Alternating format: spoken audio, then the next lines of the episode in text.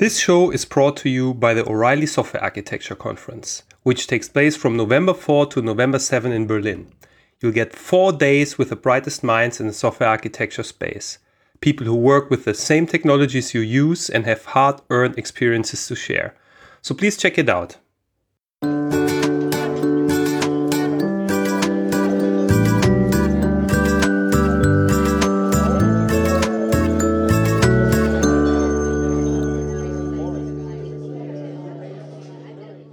Hi, and welcome to a new conversation about software engineering. Today, I'm talking to Sam Newman about insecure transit, security in the microservices world. Sam is an independent consultant and the author of O'Reilly's Building Microservices book. He has worked with a variety of companies in multiple domains around the world, often with one foot in the developer world and another one in operation space. He spent over a decade at ThoughtWorks, then left to join a startup before setting up his own company. Sam, welcome to the Case podcast. Thank you so much for having me. So, um, the, the Case podcast is a developer podcast. Uh, developers, let's say, rarely do security. Um, why is security now important for developers? Uh, I, I, think if if you go back, say, I'm I'm a bit older than I look, so I've been doing this for about 20 years now. Not not not, not microservices, obviously, but um, being a software developer. If you go back, say, 15 years, developers didn't do testing either, nor did they worry about usability and interaction design. Um, and, and often, you know, 15 years ago, 20 years ago, we didn't do databases either. You'd hand that off to specialists. You'd have a, a specialist set of testers, a specialist DBA, a specialist person to do your UI and UX. And and over time we've realized that there's definitely a role for specialists. And a lot of those fields I've mentioned are quite deep and have a lot of extremely important expertise. But there is some general awareness of those areas that's beneficial for a developer to have. So developers have taken on more burden of, you know, we may we make our own database changes now a lot of the time. We we do our own testing. We think a bit more about how we pull in the creative interaction design aspects into the work we do. Um, and part of that has been driven by shipping software more quickly. If you, you know, you don't don't have these silos and these handoffs, you can ship software more quickly. But also part of it is, is realizing that by building these ideas into how we think about building and writing our software, we end up with better results. And I think security is no different.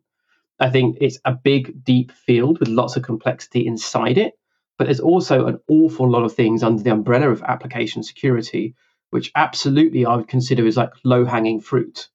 Um, like I, I, wouldn't expect every developer to be able to, for example, uh, diagnose a really slow query in a complex query planner uh, on a database tool. But I would expect every developer to probably work out how to do an insert statement. And I think with security, it's the same sort of thing. It's like there was there was absolutely some easy stuff that I think most developers can be aware of. Um, and ultimately, you know, we have to recognize that a lot of the way we treat, how we think about application security is it, it, doesn't work. I mean, we often see it as a transactional activity. We do it once off. We we do all of our development, then we think at the end we can just put a bit of security in.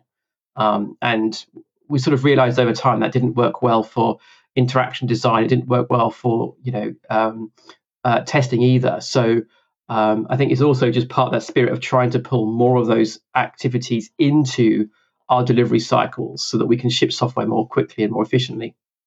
Mm. So, the, what are the, the, the low hanging fruits um, because I, you know, for me, security is very hard. I'm always talking to the expert. The only thing I, you know, I'm able to do sort of is, you know, Spring Security or something.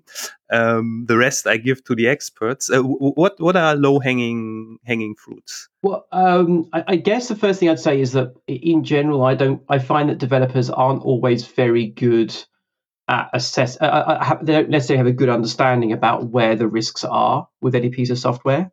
And so I think we often just assume it's very, very complicated or we reach for complicated solutions. Um, the reality is there are just some very, very small basic things that you need to think about. Um, uh, passwords, very, very simple idea. Passwords. Uh, it's, it's not, yeah, how do you store passwords for your own system that you've built, but it's also how do you store passwords for your the accounts that you use.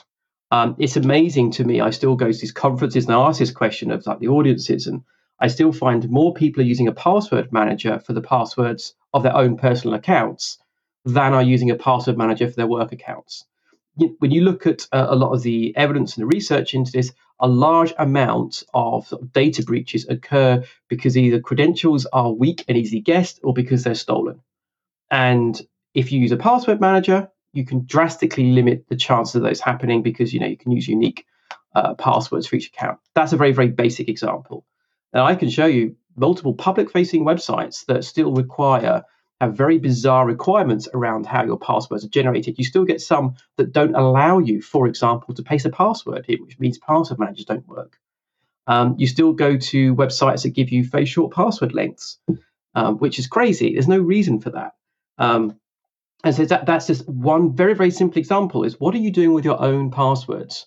Are you making sure you're, uh, and then the second thing is like credentials. When you generate a credential to allow someone to say access a database, are you giving out everyone the same set of credentials? It increases the chance that, that those credentials could be misused. It also makes it more problematic if you have to revoke them. Uh, that's a very another very simple example. Um, and probably the, the other one that I've been really banging on about a lot recently is just patching. Um, I think a lot of developers have assumed that patching will be done by somebody else. Someone in the operations team will handle patching for me. And, and, and there's, there's two problems with that. The first is that often the environment in which we're deploying our software is a lot more complicated now. So it's not like we're deploying our software straight onto onto a sort of bare metal, and therefore the patching we worry about is just the operating system level patches. We're often deploying into a Docker container, which contains an operating system that's deployed onto a virtual machine, which in turn is deployed onto a physical machine. And you've got multiple different layers at which to think about are, are all those layers being patched and updated frequently?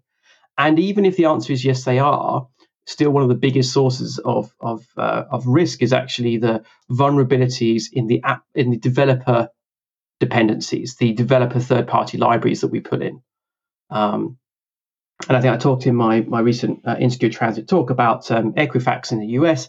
The massive Equifax breach was caused by an unpatched version of struts being used, and that was a developer completely under the control of the developer. All they needed to have done is gone in and increased and bumped the revision of that library when those patches were released, and you would have stopped the um, illegal access of 168 million uh, records containing everything from passwords to date of birth to you know everything else. It was uh, there are lots of things that are under our control.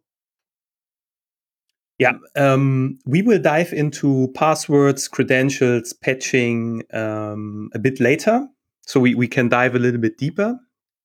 Um, the, the podcast is about microservices uh, security. Um, what's the difference between microservices security and um, monolith security? I, think part of the some on some of the low hanging fruit stuff I just talked about there, a lot of it is about a scaling issue. Uh, you know, if you struggle to manage, you know, when you move to a microservice environment uh, uh, architecture, you've got many more processes, many more virtual machines that need to be controlled and configured and managed. That means if you want to be handling things like rolling out or revoking credentials, that might be a manual process with a monolith, but it won't scale within to a microservice environment that might cause you to look towards tools that allow you to automate some of those activities. Can you, for example, get a good automatic visibility, uh, uh, automated view of the patch level of all the things you're running?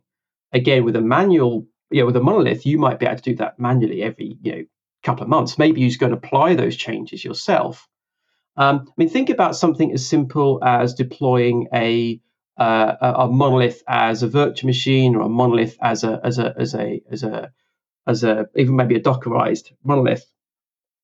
When as your it's the monolith that's where all your code is. You make a change to that you deploy that you push it out. So every single time you do a build every single time you do, you do a deploy that's an opportunity for you to uh, rev the, vis- the versions of things you're using. That's an opportunity for you to automatically update to the latest signed off Spring Boot libraries or whatever else it might be, and to apply the operating system patches as part of that deployment process. With a microservice architecture, you will find situations where you know, if you create a microservice that does one thing and does it well, whatever whatever that means, there's a much higher chance that that service would have been a change may have been made to that six months ago, nine months ago, twelve months ago, and it's just sitting there running, and no one's looked at it, no one's no one's going to needed to change it because there's been no reason to. But that effectively is something which it has not been patched. So you have this issue of, on the one hand, visibility. Are does my architecture have vulnerabilities? And then when you do need to make changes like you know, incrementing revisions, uh, revoking credentials, you have that scale problem. And so typically you start looking for uh, technology in that space that can help you in those areas. And, and, and those that technology might be helpful in the monolithic environment, but if you don't have it in a microservice environment, you really are um, uh, storing up some really nasty problems. Mm, yeah. So, talking about uh, passwords and credentials in a microservices world, you said you you have to automate um, changing passwords and uh, and credentials. How do you do that? How how can I automate changing passwords? Well, so it's probably important. So when I talk about these things, I tend to separate the passwords of your end users from credentials that you might use for uh, you know, credentials and what we'd call a secret inside the system. So I, I tend to bucket these differently. So things like what is the username and password for the database that my service wants to talk to, um, uh, or maybe what are the yeah, and those sorts of, and uh, things like you know your Amazon API keys. So I think that those are the sort of your internal almost administration credentials and I separate that from your customer facing passwords. Um, the reason is because your risk profiles are quite different, and um, and and so and, and the, the operating processes and procedures around that are quite different. As an example, with something like public facing passwords, it is actually not good practice to require people to change their password frequently, because actually evidence has shown that what that does is it it, it, it sort of you end up training your end users to be vulnerable to phishing attacks. So if you look at the advice from things like um, NIST uh, in the US or the UK Cybersecurity Center, they actively advise against automatically requiring people to change passwords on a, on a regular basis. Instead, they recommend that you make use of systems that detect for uh, password and username combinations that may have appeared in other breaches, and then use that as a trigger to tell people to change their password. So uh, Troy Hunt's got a great article all about this, which I'll share with you, and you can put it in the in the show notes. Um, so that's sort of the public facing stuff. Sorry, uh, how, how can I actually implement that? Is there a you know a, a public API yes. for have been pwned or something? Yeah, so have been pwned's got a really good uh, public uh, facing API that you can imp- integrate into your system. So it allows you basically to say, does this username and hash appear in one of the breaches? And if it does, you can then email those customers to say, look, your we don't think we've been hacked, but we know that we think your username and password appeared in another breach. It looks like you may have used the same password for that site as this site. Therefore, somebody could potentially use those credentials to gain access to your account here. And we and we and because of that, we have required you to change your password. And so I've had a couple of those emails because years ago I used to be had bad practice around these things. So you're already mm. starting to see companies doing those kinds of uh, carrying out those kinds of activities.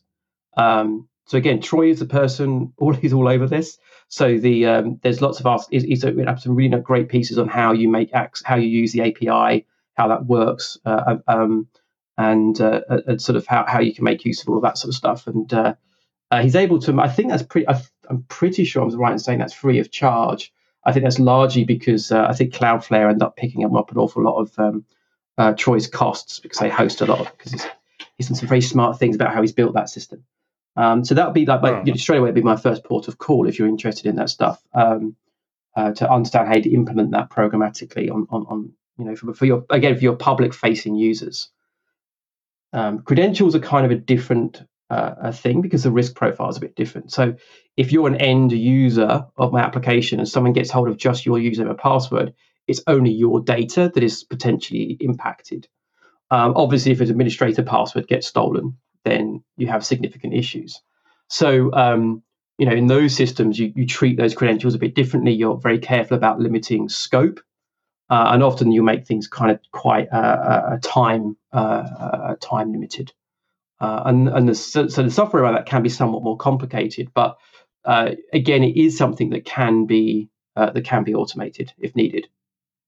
Mm, and, and how do you? So one question is how do you automate it, and um, the other thing is if you automate, then you know it the, the the credentials they have to stand somewhere. So yes. they, they cannot be in a file for example in in a repository. So how how how do i do that? Yeah. I, I mean the first thing is to say they can be in a file in a repository. Um, you, you, can absolutely do that. If it's in a file in a repository which has extremely tight control as in there's only a small number of people that can access it that might not be the worst thing to do in the world uh, and certainly, I've worked in environments, um, especially where you're implementing separation of controls, where only a small subset of the people that actually uh, carry out the production deployments have access to, for example, a source code repository which contains the production passwords in it, but only they have access to it. And the deployment process is something they're in control of. So it's not the stupidest idea in the world. It's more about limiting who can see those things. Um, okay. The really what it comes down to is somebody needs, as you, as you point out, let's take the example of a, of a username and password for a database. So I've got a service instance. I need a username and password for that. I need to get that from somewhere. Well, where can I get that from? Well, because we want to be able to change it independent of the life cycle of the application itself, we're not going to hard code it in code. So it's got to be in a configuration somewhere. So how can I read it from configuration? Uh, you kind of got three options really you can have the application itself reach out to some central service and say, please give me my credentials. And that's the sort of thing that you can do with, uh, I mean, effectively, that's how the secret systems work for, um, like in, in Kubernetes and stuff, which is effectively what OpenShift and the like sort of uh, piggyback on. Uh, you could reach out to some central system like a secret store. Um, the other two options really are, are kind of reading from a configuration file or reading from environment variables. Um, and so environment variables is not something I ever tend to do because I'm never quite sure about how safe that is, and I get conflicting advice. Um, but every application is able to read things from text files, and uh, that's again, it's not a terrible idea to read that information from a text file, as long as you limit who can have access to that text file. So if I've got that, so if I'm reading it from a configuration file that's running in the same maybe container instance as my running process, then for someone to read those credentials, they've got to have gained access to that running container. If they've gained access to that running container, I'm potentially already have other problems to deal with. Mm, um, yeah. The issue, yeah. I think, is what you're touching on is if it's in a text file and I need to change it, how on earth do I change it? Um, and that's the problem. So if we just to maybe put credentials off to one side and just talk about normal configuration, for example, uh, the log level of your application, the state of a feature toggle, now, um, this is what a lot of people will use systems like etcd or, or Consul, or historically may have used systems like um, uh, Zookeeper for.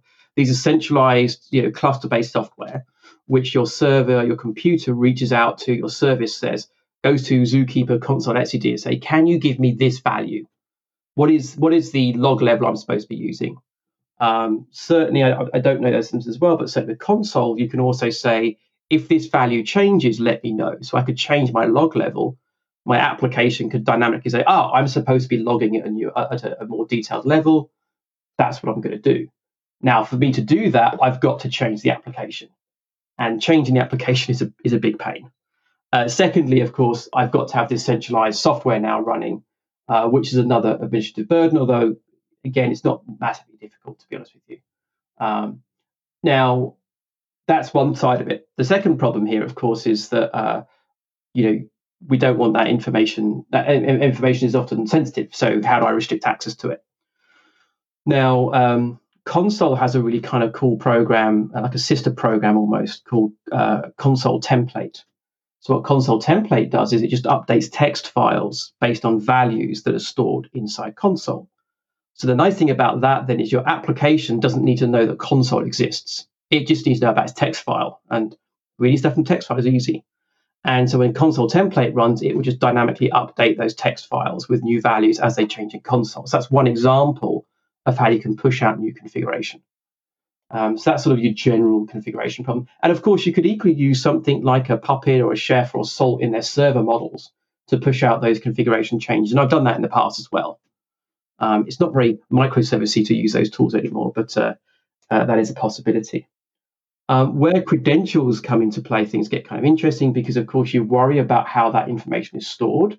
You're worried about who can access it, and also um, you have to deal with like revoking and changing those credentials, and that gets a little bit more tricky. Um, so the system I know the best for this is obviously you've got the secret system, which is inside Kubernetes and has got better, you know, iteration and iteration. The security of it has still improved, um, but it still does sort of deal with and have problems around uh, things like um, I, I, still I might be right in saying I still think once you actually get down to it, the, the data is still stored in, in plain text inside um, etcd. Um, but uh, HashiCorp's Vault system is a is a system that basically almost sits between you and the storage of that secure credential.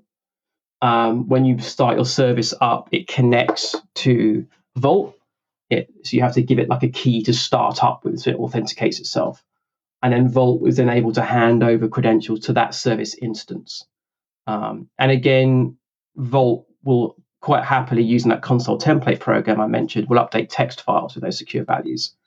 Uh, so you've got kind of some really interesting options. Um, the reason I like Vault is it's got some really special, it's got some kind of special tricks up its sleeve. Um, so the traditional idea is I'm going to go and change the password. I've changed the password or I've changed the username and I've hit enter and it's pushed the system out. Um, that kind of requires a human being to do it. Uh, it's much nicer if you just have that happening automatically. So one of the things you can do with Vault is you can actually generate time limited credentials for uh, your username and password. So it, ha- it supports certain database vendors, for example. And when you request can I have a credentials, please? It actually generates you your own credentials that will only work for a short period of time. And it will, uh, and so that way, someone gets hold of those credentials, you're not as vulnerable to someone else gaining access to that stuff. Um, and actually, many people already do this for, for Amazon API keys. I mean, it's been uh, um, Amazon years ago rolled out support to actually, uh, you can use something like um, uh, so one of my clients actually uh, implemented the Active uh, Directory Federation with AWS and implemented a system. It's a very straightforward process actually, whereby rather than you having a set of Amazon a public and private API keys to, to so you could programmatically control your Amazon account, instead you would just log in and you would be using your Active Directory credentials and you would be given a very short-lived API key that would live for 45 minutes at most. You would use it to run your automation. And if you came back an hour later, those API keys would already have been revoked. And that sort of really mm. keeping those credentials, the, the time to live those credentials really, really short means that even if someone gains access to it, um, you know, they can't do any damage. Yeah. And you mentioned that you get a, an um, like an access key for Vault. Yes. So, so how, how does that work? So I I access Vault with also credentials, yeah. and then I get a. There's, a, there's a, couple of different ways of doing this, and um, there's been some. I think some of this has been improved, certainly in the Kubernetes world. Um, so one of the challenges, of course, is the thing you're touching on, which is totally valid, is I've got a secure box with all my keys in it. Well, how do I open the box? Well, I got another key. Effectively, that's what it is, right? So you have to, when you bootstrap a process into Vault, and, and when I, when I so I say I uh, hello, can I have my credentials? I have to give Vault uh, a piece of information. There's no way around that really. Um, and uh, the way so I uh, worked for a company called Atomist, um, and the way we did it there was we actually built a system um, that would use to, when you started up would basically uh, we'd give you a very short-lived credential key to, t- to sign up to uh, Vault we would then do some additional security checks to around that service instance, saying, you know, uh, have you got the right service name? How are you coming within the cluster? All these other additional checks. There's actually been some really smart stuff done around improving this process of that bootstrapping, kind of making use of the information that you have from the service discovery side of Vault to confirm that these services are who they claim to be. Um, the other thing, of course, you can do to mitigate the impact of those short-lived keys uh, being so kind of the key, key thing is now, now I've got a bootstrap, so I've got to have a key to bootstrap my service. Um, again, if those keys themselves are also time limited, then that also helps. The thing we were doing with Atomist is those keys, you would, as part of the deployment process, when a human being pushed that, they would effectively regenerate that new key. Um, what I'll do is after, so there's been some, um, I found a really interesting open source project that sort of recreated a lot of that work. So I'm going to try and dig that out and I'll share some links on how you make that and how that bootstrapping process is kind of interesting. Again, oh, the okay. secret here is limiting scope of credential. So I wouldn't want the key I give my service to let me see every single piece of information inside Vault. It should just be just my stuff inside Vault. Yeah. Okay. So um yeah, wrapping wrapping the let's say the password cred- credentials section up um with the, with the three R's of uh, password and credential security. Uh, can, can, you can you briefly uh, explain what the three R's are? Oh, yeah. So I sort of mentioned the three R's, which was something that oh, I think it was it was Justin from Pivotal came up with a while ago, and he wasn't talking just about credentials, but he was talking about how you deal with things called um, APT or advanced persistent threats. So advanced persistent threats are typically malicious. Well, there are malicious parties that gain access to your system and have access to your system for a long period of time, during which they can siphon off more data and more information. Um, and so, a, a, good example of an advanced persistent threat would be um, there was an attack on the supermarket Target many years ago. So, Target were a big retailer in the US, and this uh, malware was installed on the uh, electronic point of sale systems in in Target. So when you like took payment, it was memory resident and it would just siphon off all the credit card information. And then for weeks was collecting your stuff and then sort of exfiltrating it out of Target's network. So that's that's a great example of an advanced persistent threat. And uh, Justin in his in his piece where he talked about these three R's was saying that kind of one of the easiest ways to deal with those sorts of people is just to it's really kind of to uh, uh, just periodically burn stuff down. So I want to make sure I get the three R's right because I always forget it. Um, so it's uh, so his three R's were revoke. So make sure you're rotating credentials frequently. Um, so that means if someone gets hold of a credentials that was six months old, they can't be used anymore. Um, so repair is about constantly keeping your patch levels up, making sure you're always applying the latest and greatest security patches. And repave is basically talking about how when you do a deployment, you actually scorch the machine. It's what we used to call Phoenix servers. So basically, okay. rather than continually applying, you know, incremental change on top of an existing system, you will sometimes, if somebody's got some malicious software in there, you may not notice that. So, uh, you know, if you got if you got a machine rootkitted, a lot of the time it will patch itself so deeply into the operating system you won't even know it's there.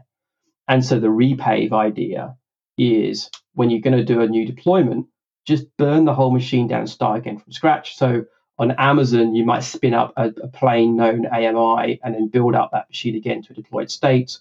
Uh, in a Docker world, that's kind of easier because effectively each new deployment of your container instance is in effect a new repaved instance. Mm. Yeah, talk, talking about Docker um, images or instances or VMs um, let, us talk a little bit about patching VMs and containers and scheduler managers. Um, when do I have to do that actually? so, or, or, what patching? Yeah, okay. very basically. I, I, mean, like you know, uh, the simple answer is as as frequently as possible. Uh, but you know, it's how disruptive is that operation going to be? So um, you know, from Windows, for example, we'll talk about Patch Tuesdays. You have operating system patches that will come out once a week on a Tuesday. And it would be nice to apply those patches as soon as possible.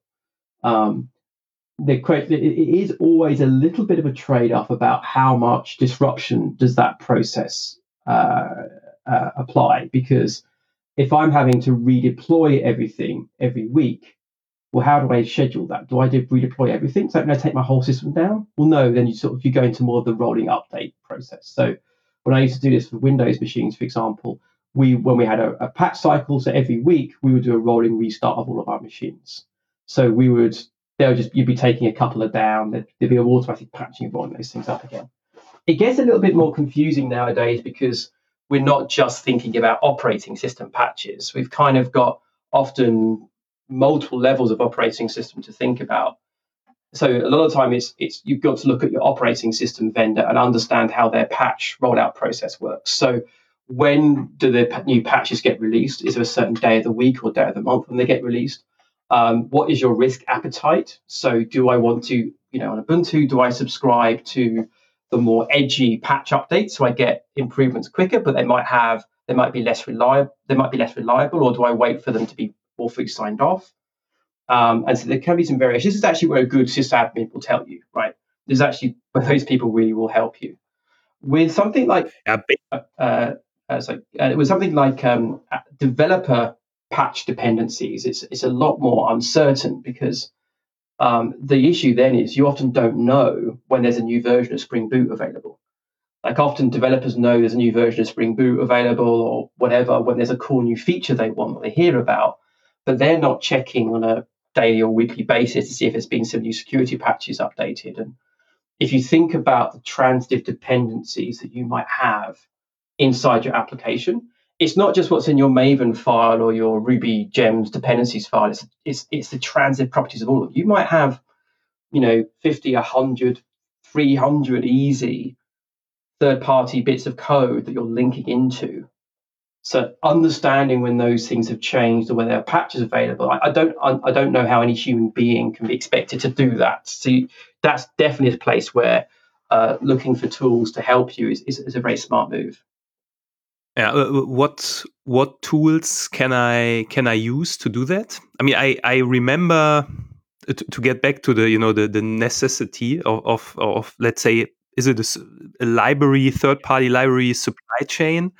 I once heard a talk from I forgot the name, but he's like one of the leaders of the rugged software development movement, and he basically said that um, he consults banks which run basically every version Spring ever, you know, prod out, and they they have no clue what's what uh, what's out there, um, which um, security holes are still in the in the system, and um, that you that you can easily solve that with a nice um, uh, uh, supply chain for libraries. But I, I actually I cannot quite remember how to do this. So how do I keep my libraries up to date all the yeah. time?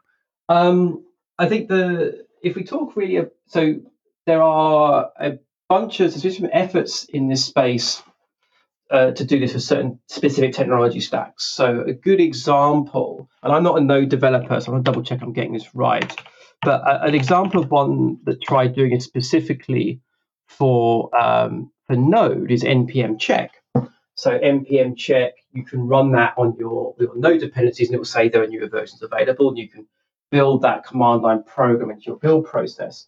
So the, these efforts were a little bit sporadic. They were like people doing it for particular technology stacks. Um, nowadays, the tool I point people at is um, a tool called Snyk. So that's put pronounced, that's spelled S N Y K. So Snyk is not free. Um, it's a commercial service. What they do is that they curate a huge database of sort of third party open source, not just open source libraries, but libraries, and they look at um, where vulnerabilities are detected and they match those to version numbers. They then, what they can do is they can scan the dependency files that you have and say, well, based on your transitive dependencies, these libraries have vulnerabilities in them and they can be updated by using these newer versions. Um, and the nice thing about that process is not only can you integrate that into your build, so you could actually fail a build if versions need to be incremented. They can even send you a pull request saying, please update these new versions. Um, and I think the really interesting thing is it's just, they do such a great job of making it very usable. Um, the real work, I think, is under the hood, to be honest with you. It's building that database of the vulnerabilities across all the tech stacks they support. So you know, they support Java and .NET and Node and Ruby and uh, lots of different platforms now. Um, and, and, so that's a, from a developer point of view is is, is that, that for me just it becomes like a no brainer on a new project for me, which is this. Yes, it's going to cost you a couple mm. hundred bucks a month, but you know, if you're doing commercial software development and you can't find it in your way to spend that much money on this service, it seems kind of you really don't really care about security then. Now, the one yeah, the one yeah. thing to say about that, of course, is that's on the developer side. It you still need to have visibility in what's actually running, because I can say I updated my dependency files, but have I actually deployed it? Uh, and so, what do I actually have running out there in my infrastructure? Um, so, Snyk are doing more work in terms of what's actually running in my real environment. Um, they've done some stuff in the space, for example. They can do this for running functions, um, for example, on AWS and Lambda and things like that. Um, but there are other tools that you might want to look at to say what's actually running out there in my production environment. Although I think I've updated and applied these patches, operating systems and elsewhere, have I actually done that work? And mm-hmm. that's the other kind of half of the world, which is once it's in prod, what's going on in prod? Are there things I should be aware of there? Nice. Yeah, I, I, I heard the name of the tool, um, and I think you know in my current project I, I wrote it down without actually knowing what it means. But you know, I um, I think it was your talk uh, at uh, I, I attended last year, so I, I, I thought, okay, I have to have to look it, it, it. really is one of those. I mean, I you know I, I know Guy who's the CEO. and I, am friendly with him, and but I you know I wouldn't the reason I'm friendly with him is because the tool's really good and it's taken a hard problem and they've done a great job around usability on it. It really, really mm. has. Um, and I'm really interested to see how they take a lot of that work into the into the more because the as developers themselves are operating more, they're running the systems more. I think they need tools that are familiar and helpful to developers. Um, and so certainly the things that, that they're doing, hopefully if they can take that ease of use into the production environment, I think that will help. Um, I think the other thing as well, when you get into production, is that actually as we're running more containerized workloads, that does help us a little bit because of the way the Docker file system works. It opens up some really interesting uh, possibilities for, for sort of scanning of things and looking for common potential vulnerabilities. So, um, you know, you've got tools like Aquasec now, which is a really good way of looking at your container images and the operating systems running those containers uh, and doing that in a production setting, which I think are really powerful. Which again are really kind of uh, it gives you that visibility, right? It's saying this is what's actually going on. And I think that becomes as a really your developers can't just think, okay, I've done my bit, and then hope is going to be handled by someone else. Um, so I think it's about sort of really having visibility all the way across, as you pointed out, the supply chain uh, to see where what, what where we are with all these things. Yeah, uh, talk, talking about containers. So, um, so what I know is you can, you know, offer a secure base image, mm-hmm.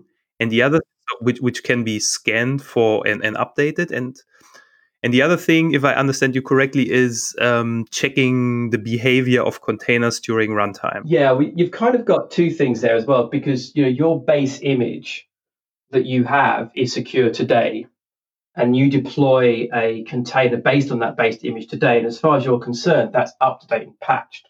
But if that's been running for six months and no one's rebuilt that container image and deployed a new version of it, that thing that would have been considered to be good is now probably not good. It's had six months where it could have been patched. So there's kind of that process of it may have been fine today.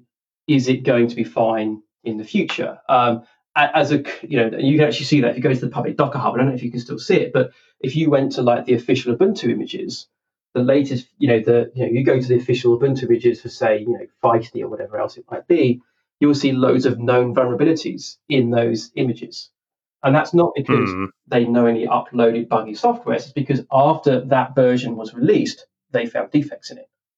So if you're still building from those doesn't mean you're necessarily protected against that stuff so something like um, Clair, uh, which is sort of an open source tool, like created by CoreOS, uh, or I think you know there are better commercial tools. I think, and I mentioned Aqua. They can actually look at those containers and say, you're running this. This layer is inside your container. This layer has these potential vulnerabilities. This may therefore be something that you want to change or, or address. Um, I think the thing you also are talking about is the behavior of those containers. Um, and that's something which I space I think needs more work. Um, but again, stuff like um, Aqua is, is the only tool I really know well in this space that, that, that, can help you look at the behavior of those containers. It's not something I've used in anger, but I, I know the team there. Um, mm. the, and, and that for me is is quite synonymous with uh, security modules in Linux, where you effectively say, you know, this thing is running. When this thing runs, you know, I would expect it to be doing these things. I would expect it to be opening these ports. I would expect it to be sending this kind of traffic. If it does anything outside of that, assume something's gone crazy and shut it down. Um, mm. And that's something that Linux mm. security modules allow you to do on a much smaller scope. Um, and so I think there's a lot of, uh, you know, there, there, though that that's kind of work I know the Aqua team are looking at, and, and other vendors as well in this space. Uh, the idea being that effectively you've got something running in your container orchestration platform that is saying, I expect Sam's, you know, invoicing service to do these things. It's operating in a way I'm not sure it should be. So I'm just going to alert someone or close the whole thing off. Mm. So um, th- this tool, the, the, the Aqua tool, for example, is it is it something I I um, pro- probably let's say a platform team must install the scanner or something like that on, on the platform like Kubernetes and each let's say service needs to have a configuration which uh, the tool is scanning and then observing if the you know if the expected behavior is met. Is is that how it uh, works? well yeah so talking about the the tools kind of a class ultimately you need to tell if you want to alert when the behavior of the application is unexpected you kind of need to tell it what expected is now i do know mm. some of hmm. these systems can learn from your behavior in a way but ultimately you need to say this is what i expect you to do and this is how I expect yeah, you to behave. Um, yeah, but but that's basically the team developing the service is providing that information. But the, let's say the, the, the tool setup is more something for a platform team. Well, the, the, so for me, this is all about sort of how you think about the ownership of your service. And there's lots of different models. So, uh, you know, for some teams, you know, if, if you're the, if you're the team that is uh, writing your software, configuring your Docker file, writing your Kubernetes pod specs, pushing that deployment into your Kubernetes platform, via OpenShift or whatever else, in that environment where you effectively, as a developer, own the whole life cycle of that, then I might expect a platform team to say, this is the software that's going to be running, that's checking it. So they their platform team might be responsible for making sure that those subsystems are running in the same way they might be responsible for making sure that I don't know my Consul or Vault ring is running, yeah, cluster is running, but I would still be as a developer responsible for coming up with that configuration, if that makes sense, because I built the application, I know how that works. Yeah, makes yeah. sense. Obviously, yeah. other models, you might have still work in an environment where you just write the code and hand it off to operations team who write all that stuff for you, and in that environment, they would own that stuff. Um, mm. now, I, I, do know, you know, I'm, I'm going to be very honest now that. Uh, I've had conversations with how a lot of this stuff is done, and I know the theory. I know I've done this stuff with Linux security modules. I don't currently know the state of the art on on sort of how on this more sort of live smart identification for containers specifically. Um, but this type of software is not brand new. I mean, you can look at tools like uh, uh, uh, Tripwire from years ago, for example, which are uh, the kind of more high, you know, heavy, high-end security tools, which would be run by security professionals where they'll come and run this stuff on your network and say, here's what's running. Um, UpGuard is a really great tool in this space. You know, they they can run this over your network. They they'll use this. You know, pen testers will use these sorts of tools. Um, there's mm. still value in having specialists with with expertise and maybe tool chains that are much more complicated that give you that extra level of uh, safety. Um, so, you know, I think it's quite appropriate, for example, to say your application delivery team is responsible for making sure the software is patched, rolling those updates out frequently, understanding if there's anything under their control they can update of the process. I might still say that every quarter we're going to have an external firm come and do penetration testing as well, like as a safety net. Mm. The key thing is though, it's a safety net. You're relying, you know, because you know, you're, you're relying on to catch you if you fall, but you don't want them to be the only way to catch these things. Yeah, yeah. Um, the, the the we haven't talked about the base image um, a lot. So the what is actually a secure base image? Um, well, you've got uh, it, can, it depends on what you what you kind of mean by secure. So, uh, um, you know, in terms of a base image, that's just you know, as an operating system that I'm building my Docker container off the back of. So, a good example. Normally, people would would try and have their base image being some kind of trusted image. So, you would start from a point of view of going, this is a no an image from a known person, and I trust that person. And then there's I trust that this image is the one that they gave me. And there's there's a whole bunch of stuff you can look into there uh, around things like notary and how some of the the different the various different uh, there's, there's a, a, number of different container registries out there that that offer differing levels of trust about making sure you get the right image. You know, an image itself it, it can only really be beyond that only secure is in as much as has it got software with known problems on it and uh, yeah mm. there's still an awful lot to be said you can still take an, a secure you know i could still take a perfectly great you know lovely secure up to date and patched ubuntu image and then when i configure it myself i could open it for guests no password access to anybody who wants to connect on any port so you know it's it's uh, a lot of the devil is really in what you then do on that on top. I mean, if you think about you know, you your own Docker file, you're the one opening up the ports, you're the one creating those users. Um, and so mm-hmm. if you go to a trusted operating system vendor to provide to give you that base image, they're going to do their best they can do. Um, it's normally you that can screw it up. And, and to be fair, like there is sort of this idea that you know most software that I build on tends to do a good job of being secure by default. Um, like by default, for example, when I create an Amazon account or I spin up an EC2 instance on Amazon, I can't talk to it. I can't even find it. I have to explicitly say this thing is available.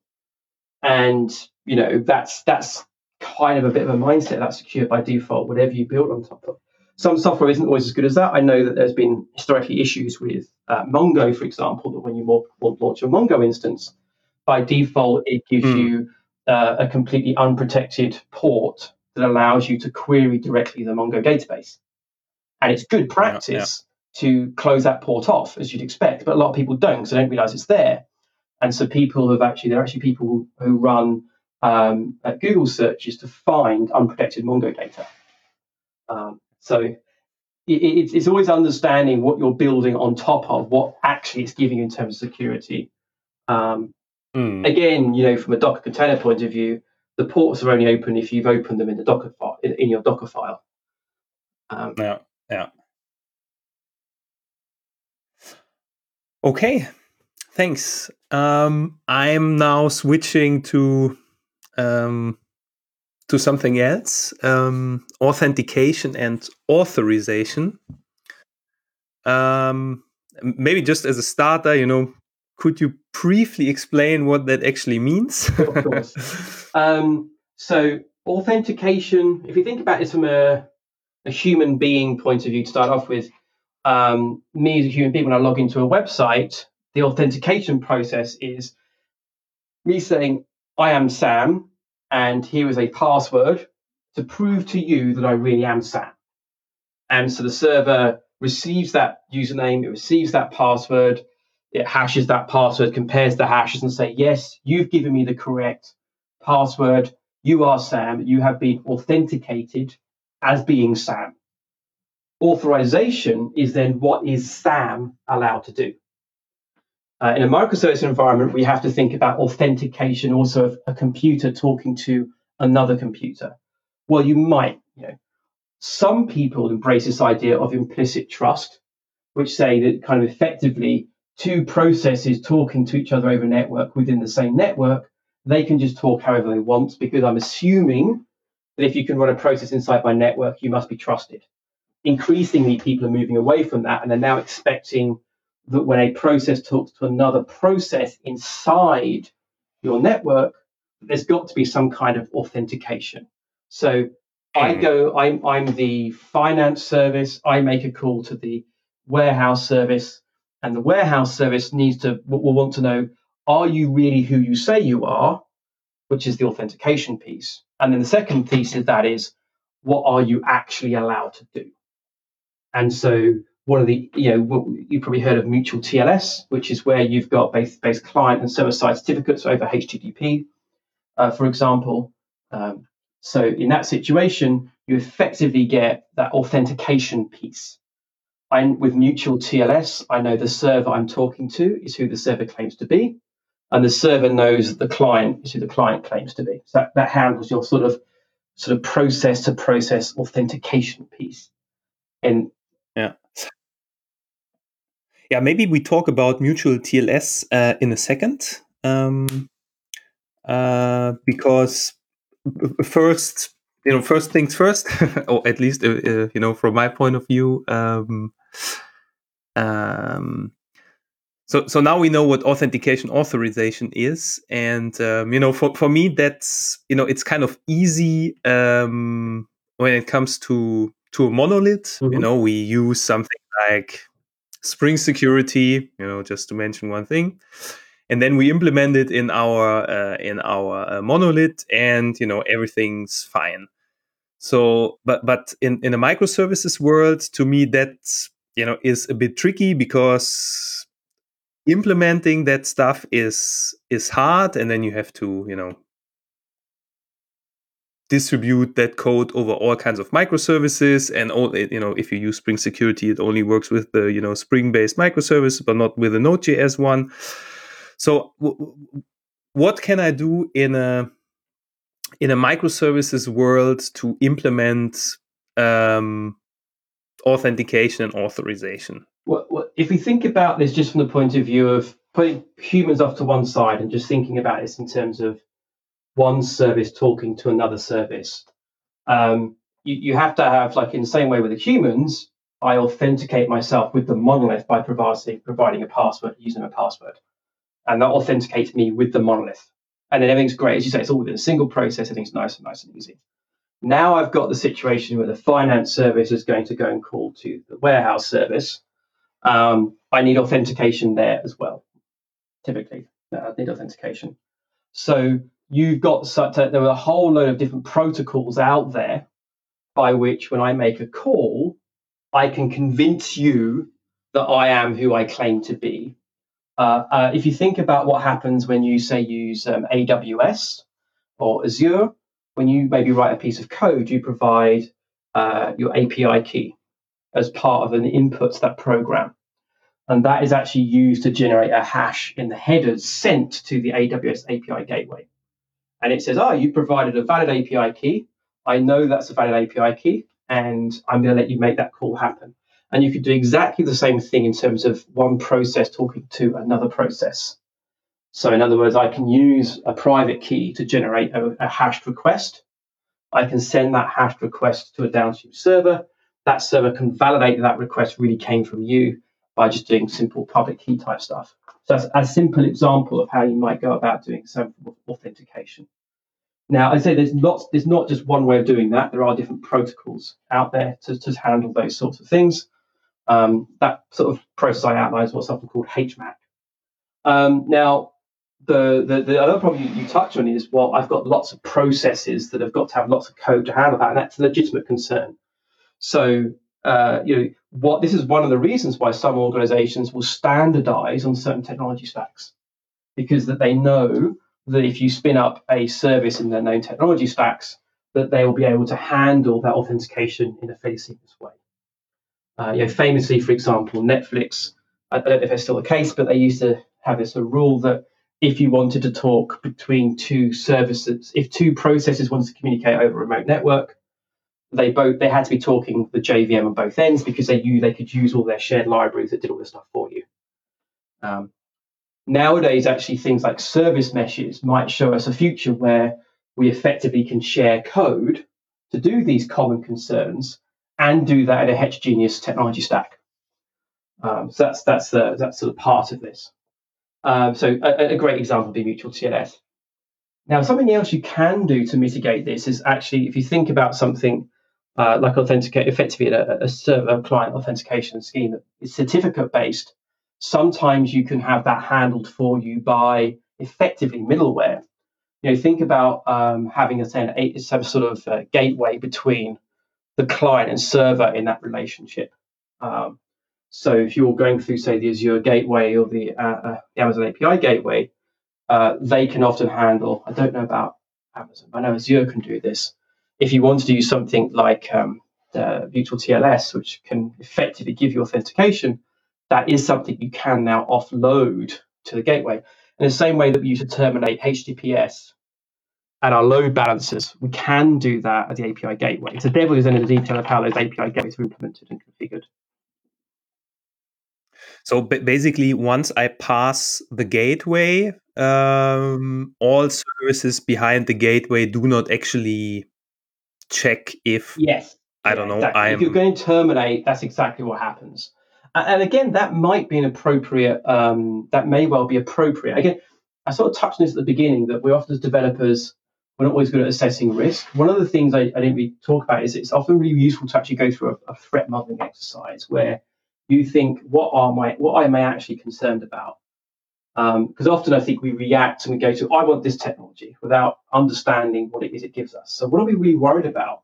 You know, um, it might be, and you might say, I'm worried because when we're talking about this stuff within your perimeter, what we're protecting ourselves against is somebody gaining access to our network and being able to make direct requests of services on that network or masquerading as a service on that network.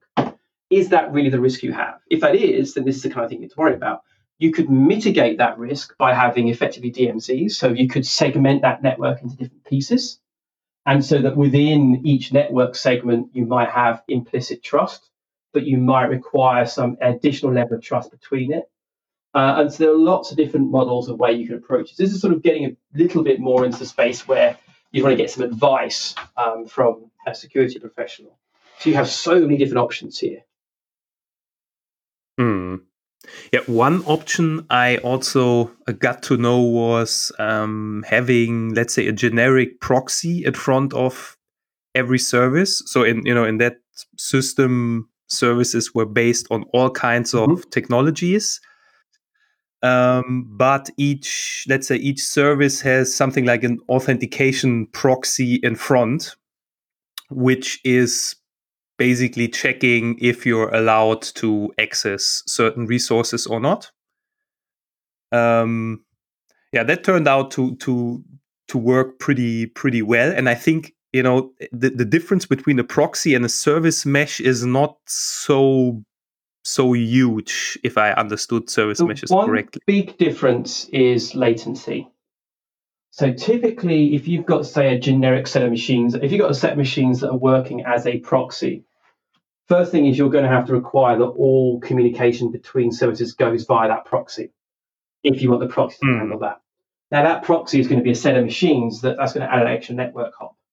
And so effectively, if I've got, say, service A calling B, so it's B calling service C, so it's C calling service D, and now in between each of those calls, I have to go via this third part, this third proxy, I'm effectively from a, just a pure network calls, I'm doubling the number of network calls that I'm operating. So mm, that's the yeah, one concern. Yeah. The reason the service meshes sidestep this is because with service meshes, you effectively are talking. It's not that dissimilar, sort of from a logical point of view. It's more the physical deployment topology that changes this. With a service mesh, that proxy instance, if you think of it like that, is going to be running on the same physical machine as your microservice instance. And so the communication with hmm. that proxy is going to be happening over a local network, uh, effectively over a local single machine network. And so you won't experience the same kind of latency issues that you had before. It's a much more, it's a conceptually, you can see it as the same proxy idea, but it's a much more distributed proxy. There are some other nuances around service meshes as well, but that's sort of the one difference. Now, if you actually don't have that many situations where you have long service call chains going on, you maybe have a small number of services or your the number of hops you go through to carry out any operation are quite short, you indeed may not see any real impact by having that generic proxy in the mix. But as your architecture becomes more fine grained, you may have more significant challenges. Um, I do also know that at least one of the commercial vendors in this space, when they were trying to sell one of my uh, clients on this gateway, when we got down to their architecture, we realized that their generic proxy was actually hosted on their own infrastructure. So that meant every call that we made actually went via their API gateway that was in a different data center, a different part of the country. And so the latency impact there was horrendous. It was so bad that to the point where one of my colleagues started referring to their service as a latency as a service. It's like we paid money to inject latency into our system. Um, uh, again, those things may not be an issue for you if you don't have very uh, tight latency requirements. Um, uh, but but it, it, for some people, it does become significant, which is why the service meshes kind of have a different architecture. Mm. Yeah, in the, the, the, the, project I mentioned or the system I mentioned, um, there, there, we had those uh, re- requirements, uh, but the, the proxy was running on the same pod. So, you know, whenever you deploy a service, you also have to deploy the, the proxy with yes. the service. So it, it was still. And, and in fact, that's before that we had these things called service meshes. You know, the people that wrote things like Envoy proxy, that's exactly the architecture they came up with. I mean, all a service mesh really is, is a way of controlling mm. all of hmm. those local proxies that are sitting on the same machines as your as your services, right? So it's a very sensible approach. Um, it, some organizations actually, coming back to the library idea, the proxy idea is nice because you can effectively get code reuse, so functionality reuse across lots of instances, can be useful in a polyglot environment. The downside is there might be a latency impact. I've certainly spoken to at least one. I think I can name them because I think we, I've actually this is a public case study. So I, um, you know, I, I, was I think it was chatting to folks at the SoundCloud about this, where they say a lot of their some of their authentication authorization code, although it could be in a proxy, they actually had it operating inside their actual service, their, the pro, you know, the actual running inside their Scala service. that was on the effectively an edge service because it reduced network hops. And so they didn't want a generic proxy. And they actually said the trade off for us around reducing latency was worth having to deal with the fact it was in a shared library we had in code. Um, again, I think uh, to your mm. point, local proxies have changed the game significantly on this. I think the challenge is just that although the quality of those proxies, like the Envoy proxy, is fantastic, the quality, I think, and the general maturity of the service meshes is still not fantastic. Um, like it's been taken a long time for them to mature. And I think, well, you know, we've got a 1.0 Istio, for example, but they're still iterating a lot on some of the core concepts. And I think you'll see, um, if you look at Kubernetes, you know, when, once Kubernetes got to 1.0, that meant that okay, the functionality 1.0 was good, but they still kept creating new concepts on top of Kubernetes that changed how you use Kubernetes, right? You know, you look at how you create a pod spec six months after the release of the 1.0 release is quite different. And I think with service meshes, you'll see the same iteration as we find those patterns and get this working correctly. Hmm. Yeah, I recently uh, attended uh, a training um, on Istio, and also they said, uh, you know, you, you you can start thinking about it in production mid 2019. I, so I've um, I've been giving so I think for the last two and a half years, whenever someone said to me, "What about service meshes?" I said, "If you can." They're really interesting. I think logically, it's the right answer for so many problems we face. But the, the implementations are not mature yet. Wait six months. And I keep saying wait six months. And so, yeah, wait six months. uh, and like the, now, what's been good is you're seeing lots of, there are lots of people moving into this space. I mean, Consul is moving into the, you know, HashiCorp moved into this space. Uh, you know, you could look at some of the stuff um, DataWire are doing and thinking, you know, you know, is Ambassador, you know, what's happening there? Is that, is this, you know, it's, it's looking like a crowded world um, like some of the things that look like it could just be gateway proxies could for Kubernetes could also work inside like Kong. Yeah, why wouldn't you use Kong as a? So there's all these different things happening. Um, but I think the deployment models and the fundamental architectures models have stabilized. The sidecar model sort of has won out. You know, deploying the proxy instance inside your pod on Kubernetes has won out as an architecture. And so I think that's been really helpful. And then the question is really going to be who can get to a good, mature offering. Uh, because the problem is this isn't like if you don't like Spring Boot, you could rip out Spring Boot of one service and replace it with something functionally equivalent, and the impact is one service. If you make a change in this space, it's a lot more disruptive. So um, mm. I, I, think as a result, I've been a bit more cautious with some of my clients, and I said, look, only if you've really got, like, you, know, so my, some of my clients that have more of a um, that are maybe more risk adverse, I've said just wait maybe for you, stick to a, a known number of tech stacks and and you know, pick a good framework that you like, Spring Boot being a good example.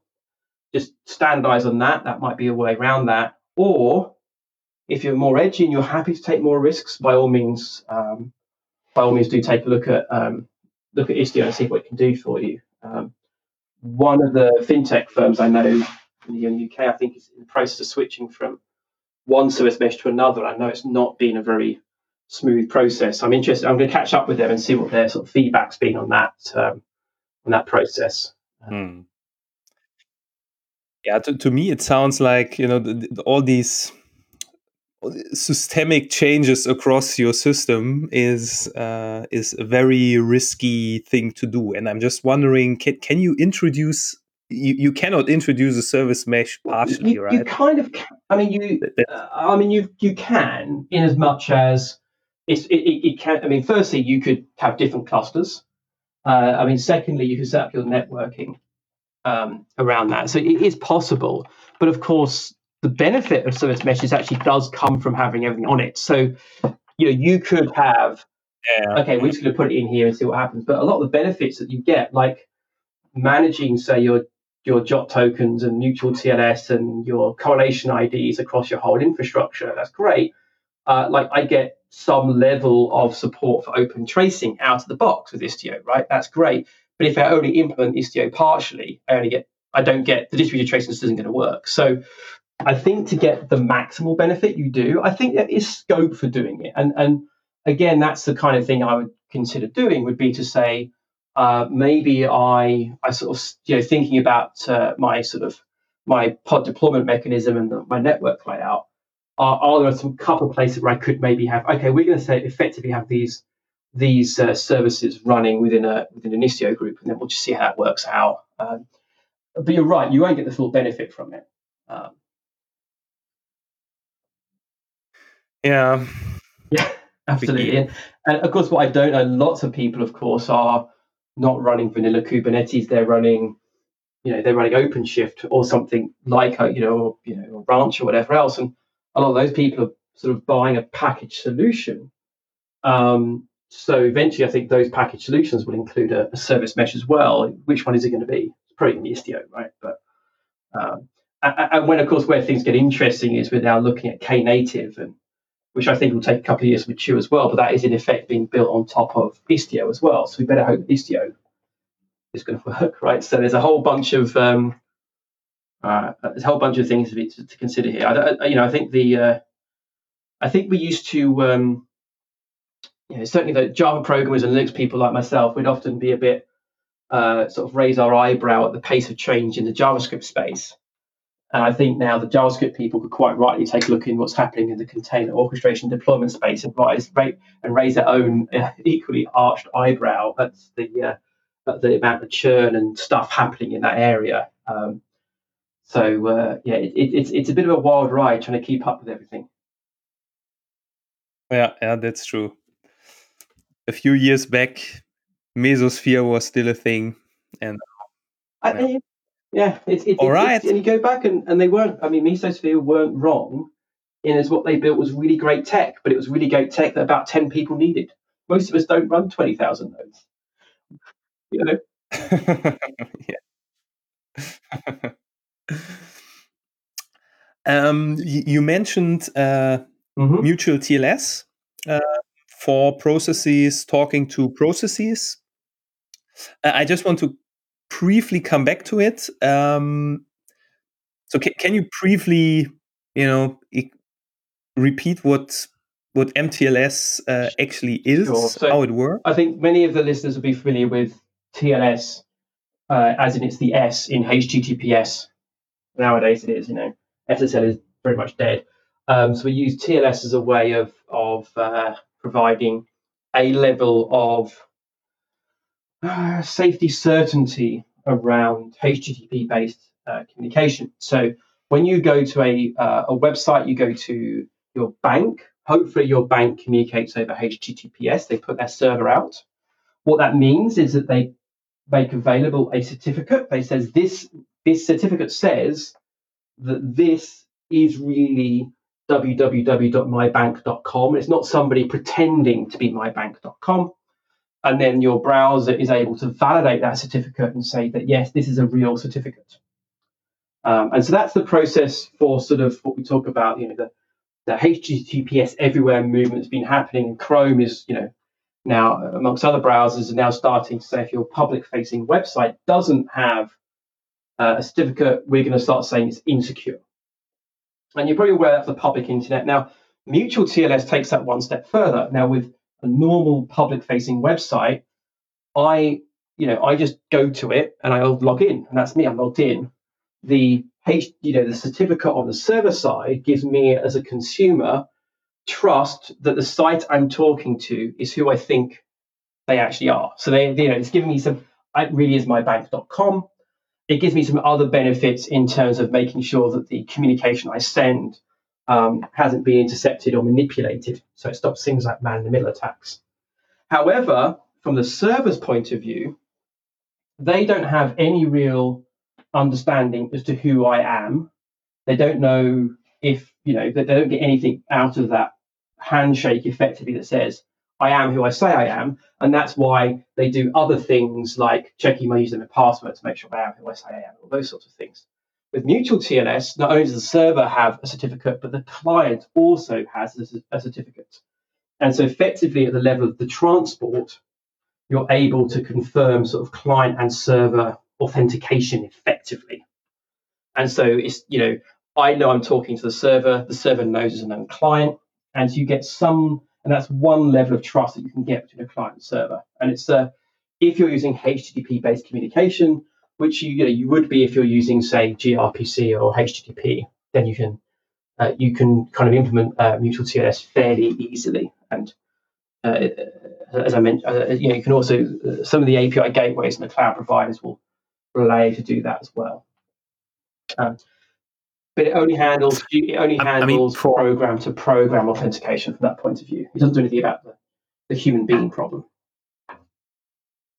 Yeah, I mean, for let's say for IoT devices, you know, I I know that you know you have to have it. Some mobile phones also need a client certificate. Um, I'm just wondering from you know when, I'm in when I have like two service in the two services in the same cluster and service A is talking to service B. Um, what's what's kind of the the the things I have to think about to say service A is only allowed to talk to service B if service A has a client. Uh, for me, it's, again, it's, it's, kind of stuff I talked about earlier. It's down to sort of the threat model. What is it you're worried about? Um, because you might be happy enough with what the you know you might be happy enough to say that no malicious party can gain access to my network and that this cluster all the traffic has to go through a gateway and security and everything else so it really does come down to your, to your threat model. And it's a balancing force, right? Because the more painful and complicated this stuff is for you to implement, the the more convinced you've got to be that it's a good idea.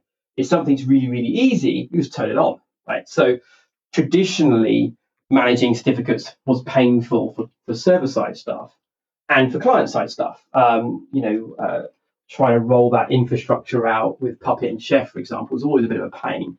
And so you needed a higher bar before you'd consider it. I think now we're running on platforms that make these things easier. And so I think it's shifting the point at which you think, yes, we'll do it. Um, and I think that's that's a, honestly that is a lot of what security application security is about. It's a trade-off of okay, how risky is this thing? How easy is it to stop that risk or reduce that risk? That's actually most of what threat modeling is really about. Is saying what are my risks? How could I reduce those risks? What's the cost of reducing that risk? Is it something we're going to do? Um, and I think as our technology mm-hmm. gets better, mm-hmm. things like mutual TLS become easier to implement.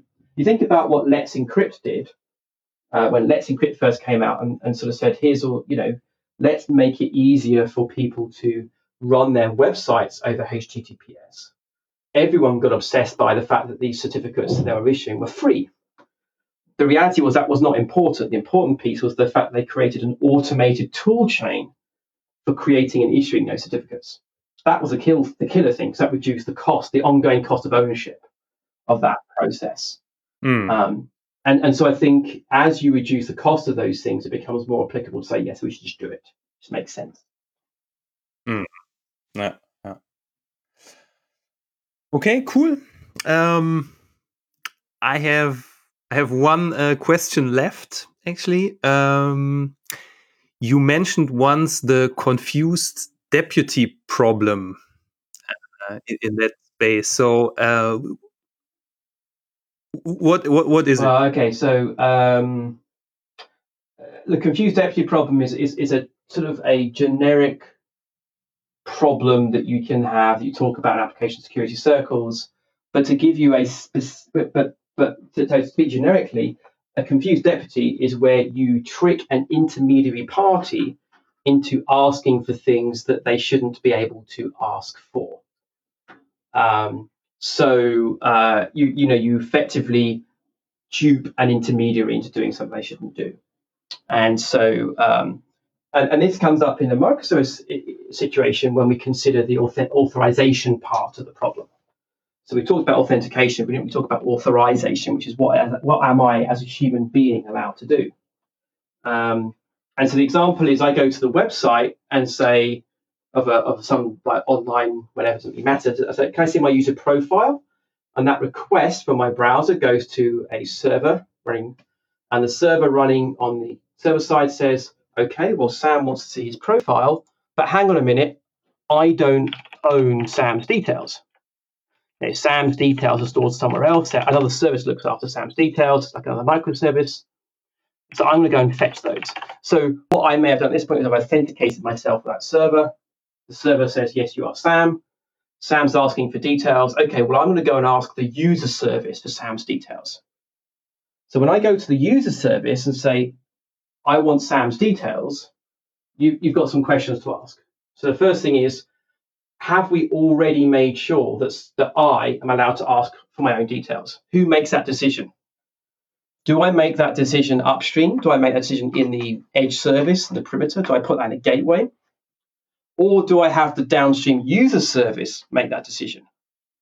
Now, if you think about what happens as you break your architecture down to smaller and smaller pieces, um, it seems odd to me that you'll have an upstream centralized proxy based system that's, that knows every operation I might want to use.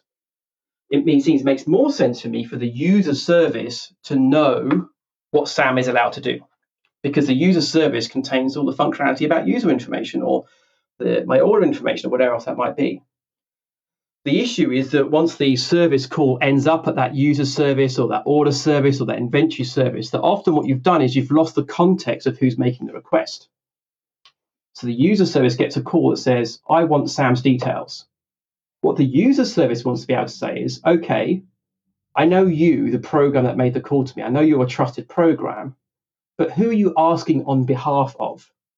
Because my logic inside the user service says that I will give user details to the same, to only to the same person.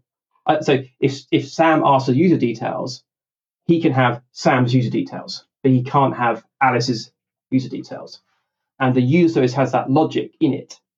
But to be able to deal with that process, it needs to know who is the request being made on behalf of. So effectively, it's not enough for the upstream server to establish trust that this is a trusted program talking to me. You also want to be able to pass the context of the originating call. Uh, effectively, it's like a, you, and this is what we use JWT tokens for, JWT tokens. And you can think of that much like a cookie state effectively, but I pass some information downstream that says this is the person that's asking, this is maybe the roles this person has or the groups this person is in. I'm now letting you, the downstream server, make a judgment call about whether or not this is allowed. Mm. And that's sort of one model for how you sort of solve the confused deputy problem and also push the logic around authorization into the microservices themselves. Um, and that avoids the need for centralized authorization models, sometimes which require additional round tripping.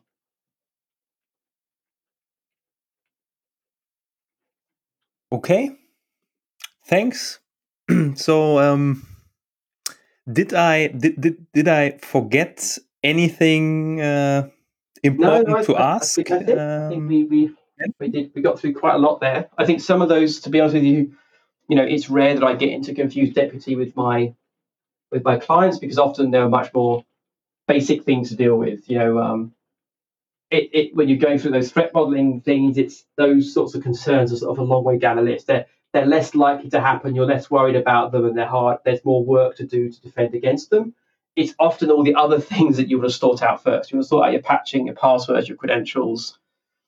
Then you worry about your transport security, and then you might worry about your. You know, you sort of have a bit of a prioritized list. So I think the just you know make do some threat modeling. There's loads of great stuff out there, like um, Stride and Dread. Microsoft have got loads of great information out there on this stuff. Um, and I'm saying that as a Linux person, right? So um, I think you know, other than don't go, don't, don't necessarily go for the hard stuff. It is sometimes the less cool stuff that you want to focus on first.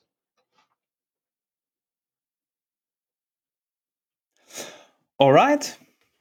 So, um, Sam, thank you very much for being on the show. And um, yeah, this was uh, an episode from uh, Conversations about Software Engineering. Thanks for having me.